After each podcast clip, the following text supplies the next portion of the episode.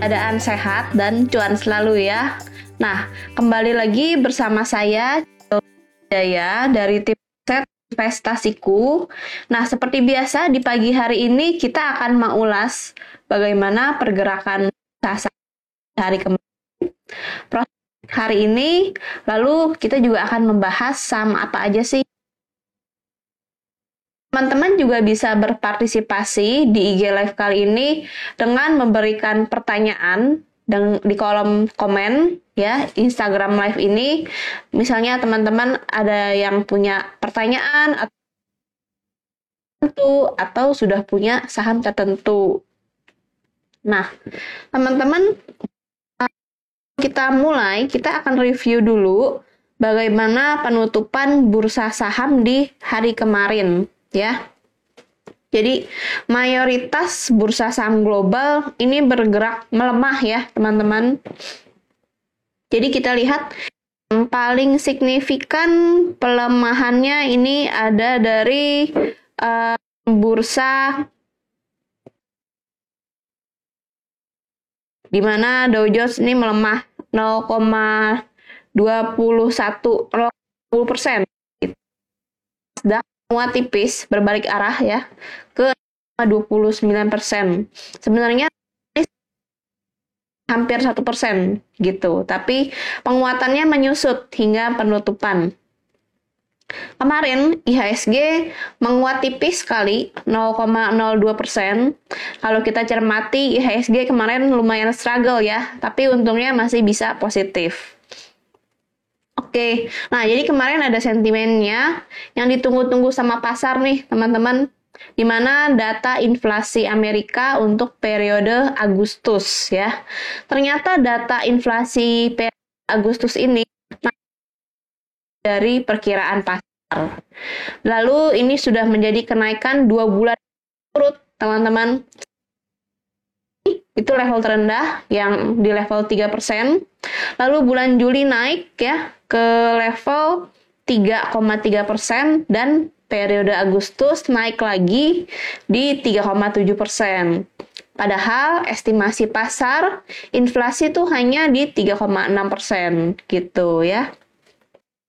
Lalu untuk inflasi bulan tadi itu periode year on year ya teman-teman. Kalau yang inflasi periode bulanan ini uh, juga meningkat dari 0,6 persen menjadi eh sorry dari 0,2 persen menjadi 0,6 persen ya. Um, jadi teman-teman mungkin penasaran kenapa inflasi Amerika yang kira-kira udah mulai melandai bahkan uh, banyak pejabat The Fed juga yang sudah memperkirakan kalau uh, suku bunga um, akan lebih dovish, tapi sekarang justru kembali meningkat lagi beberapa bulan terakhir ini gitu. Kenapa kira-kira teman-teman? Jadi dalam dua bulan terakhir nih teman-teman, harga komoditas energi ya minyak, batu bara ini pada menguat kayak gitu ya. Um, jadi hal ini membuat inflasi Amerika kembali naik lagi gitu. Padahal teman-teman, kalau kita lihat lebih rinci ya, kayak harga pangan, uh, harga mobil, justru di sana turun secara bulanan. Tapi karena harga energi meningkat, jadinya inflasinya naik lagi gitu.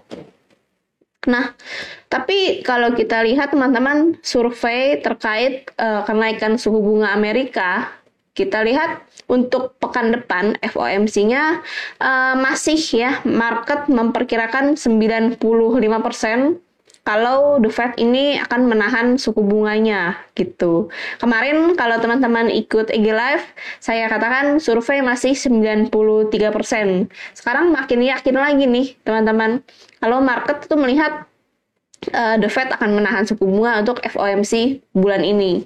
Nah, tapi dengan inflasi periode Agustus yang naik di atas perkiraan, ini tentunya membuka pintu atau membuka peluang bagi Bank Sentral Amerika menaikkan suku bunga acuan lebih besar lagi di uh, eh, FOMC berikutnya, apakah itu di November atau di Desember kayak gitu. Uh, dan kita lihat ini sentimennya tentu kurang bagus juga ya sama teknologi kayak gitu. Baik di Amerika maupun di Indonesia. Kita lihat kayak indeks Nasdaq penguatannya tuh menyusut kayak gitu ya. Nah teman-teman kalau kita lihat ini dari harga komoditas ya. Um, harga komoditas energi kompak menguat nih ya. Harga komoditas minyak mentah naik 0,6 persen hingga ke level 89 US dollar per barrel. Lalu harga gas alam ini menguat signifikan. Kita baru 14 hari di bulan September, kenaikannya tapi sudah 15% secara month to date ya dari awal bulan. Jadi kenaikan gas alam ini yang signifikan disebabkan oleh uh, aksi mogok kerja oleh buruh di dua pabrik Chevron ya yang mensuplai gas alam untuk Asia yaitu untuk Jepang, untuk Korea Selatan, untuk China itu mogok kerja. Masih belum um, masih belum mencapai keputusan kesepakatannya sama pihak pekerja gitu. Lalu um, apalagi China juga berencana meningkatkan pengiriman gas alam untuk persiapan musim dingin mendatang. Jadi permintaan gas alam lebih meningkat lagi nih teman-teman. Lalu selain masalah di Australia suplainya, gas alam di Eropa, di Norway ya, ini juga bermasalah nih teman-teman. Di mana um, kilang gas dari Norwegia ini memasuki masa perawatan atau maintenance ya. Itu udah tiga pekan berturut-turut gitu. Nah dampaknya ke komoditas lain ini seperti dampak domino juga gitu. Di mana harga gas uh, alam naik harga batu bara yang merupakan substitut energi murah meskipun tidak ramah lingkungan, ini juga jadi ikut naik. Nah, dengan pertimbangan ini teman-teman, kita bisa mencermati sektor migas lagi nih dan energi untuk hari ini ya. Sama sektor barang baku juga masih menarik. Kita lihat harga um, logam ini masih menguat kayak gitu. Oke, nah teman-teman kita masuk ke dalam negeri ya ke domestik, teman-teman udah bisa lihat chart aku. Udah muncul ya di layar teman-teman. Um, IHSG kemarin ditutup tipis ya. Meskipun kemarin IHSG nih sempat melemah sampai 6.903. Jadi menguji level support kuatnya ya di 6.900. Untuk hari ini teman-teman, kita perkirakan IHSG juga masih akan konsolidasi ya. Konsolidasi tapi masih cenderung menguat sih. Menguatnya kenapa? Soalnya didukung sama kenaikan sektor energi sama bahan baku kayak gitu. Nah, kalau kita lihat juga dari indikator momentum RSI stokastiknya nih juga sudah oversold gitu. Jadi harusnya koreksinya nggak akan konsolidasinya nggak akan lama-lama kayak gitu ya. Uh, dan harusnya IHSG masih bisa hijau bahkan di hari ini dengan range support 6900 uh, resistennya di 6960 kayak gitu. Nah, teman-teman kalau kita lihat lebih rinci, kemarin ini yang jadi juara juga ada dari sektor energi ya. Ini menguat 0,89% memimpin penguatan. Lalu yang kedua ada infrastruktur menguat 0,51 persen. Non cyclical menguat 0,33 persen. Um, top losernya kita lihat ini ada teknologi ya.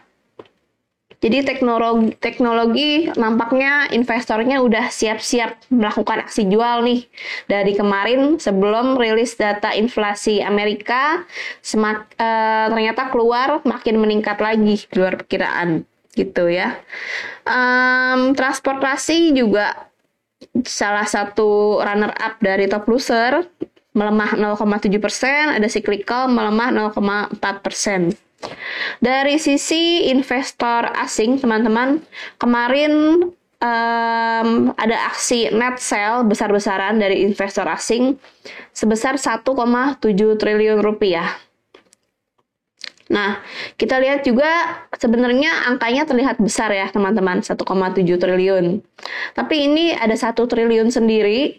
Ini lagi-lagi aksi jual di saham DSSA ya. Oke, nah kayak gitu teman-teman proyeksi IHSG kita optimis untuk pagi ini IHSG masih akan lanjut menguat gitu ya. Nah, rekomendasi kita yang pertama, kita masuk ke rekomendasi. Teman-teman jangan lupa kalau ada pertanyaan, silakan ya. Rekomendasi yang pertama ada dari ESA. Jadi ini salah satu produsen gas alam juga ya teman-teman sama amonia. Kita lihat ini ESA udah breakout dari resisten double top ya. Oke, kita lihat volume juga seperti anak tangga nih, naik terus ya, konsisten naik terus si desa eh si Esa. Oke, kita bisa buy di harga 730 740. Lalu target di MA 200 di harga 800. Stop loss-nya 700. Lalu ada L-shape.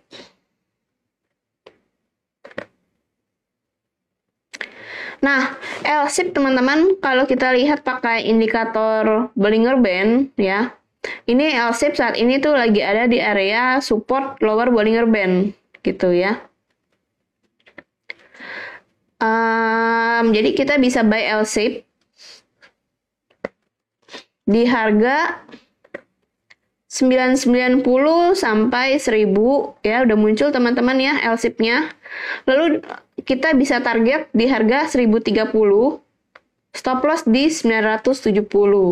Dari indikator RSI stokastik ini juga muncul golden cross ya, teman-teman. Lalu rekomendasi berikutnya ada Bank BNI. Ini juga kita pakai Bollinger Band, di mana saat ini Bank BNI lagi berada di area support mid Bollinger Band. Ya, ada candle reversal juga. Kita bisa buy di harga 9250 sampai 9300 Take profit di 9.650, stop loss di 9.200. Lalu ada weton.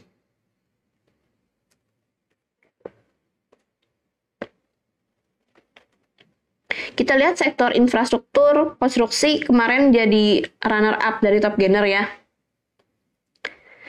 Oke, nah ini webton kita lihat ada pola uptrend ya dalam satu bulan terakhir.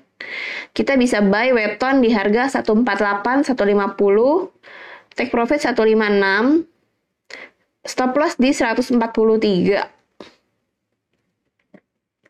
Yang terakhir dari uh, emiten migas lagi, yaitu Pegas.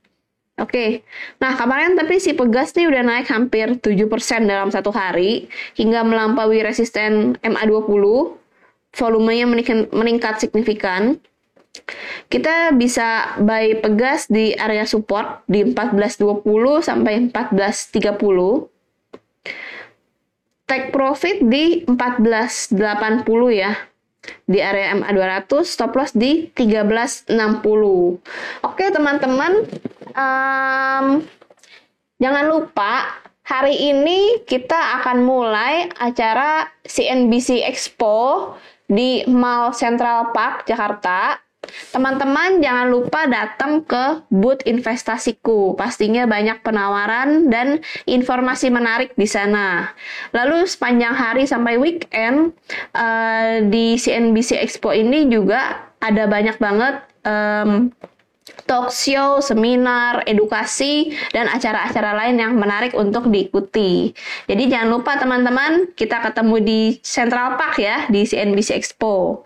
Oke, ada pertanyaan di pagi hari ini uh, soal saham PTBA. Oke. Um, Oke, kita lihat PTBA ini uh, udah dead cross ya, teman-teman, udah muncul ya di layar sudah dead cross. Kita lihat um, udah break udah closingnya tuh di bawah support MA jangka pendek ya. MACD-nya juga masih fresh red masih segar. Jadi kita bisa hindari dulu saham PTBA ya jagoan kita untuk batu bara masih si harum ya teman-teman ya. Oke teman-teman bisa lihat mungkin teman-teman yang ikutin rekomendasi kita untuk beli harum beberapa hari kemarin, congrats, udah profit ya. Oke teman-teman, uh, kita sudah semakin dekat sama opening market. Um, kita bisa ketemu lagi uh, nanti di CNBC Expo atau besok pagi di IG Live. Oke, terima kasih partisipasinya teman-teman. Sampai ketemu lagi, see you.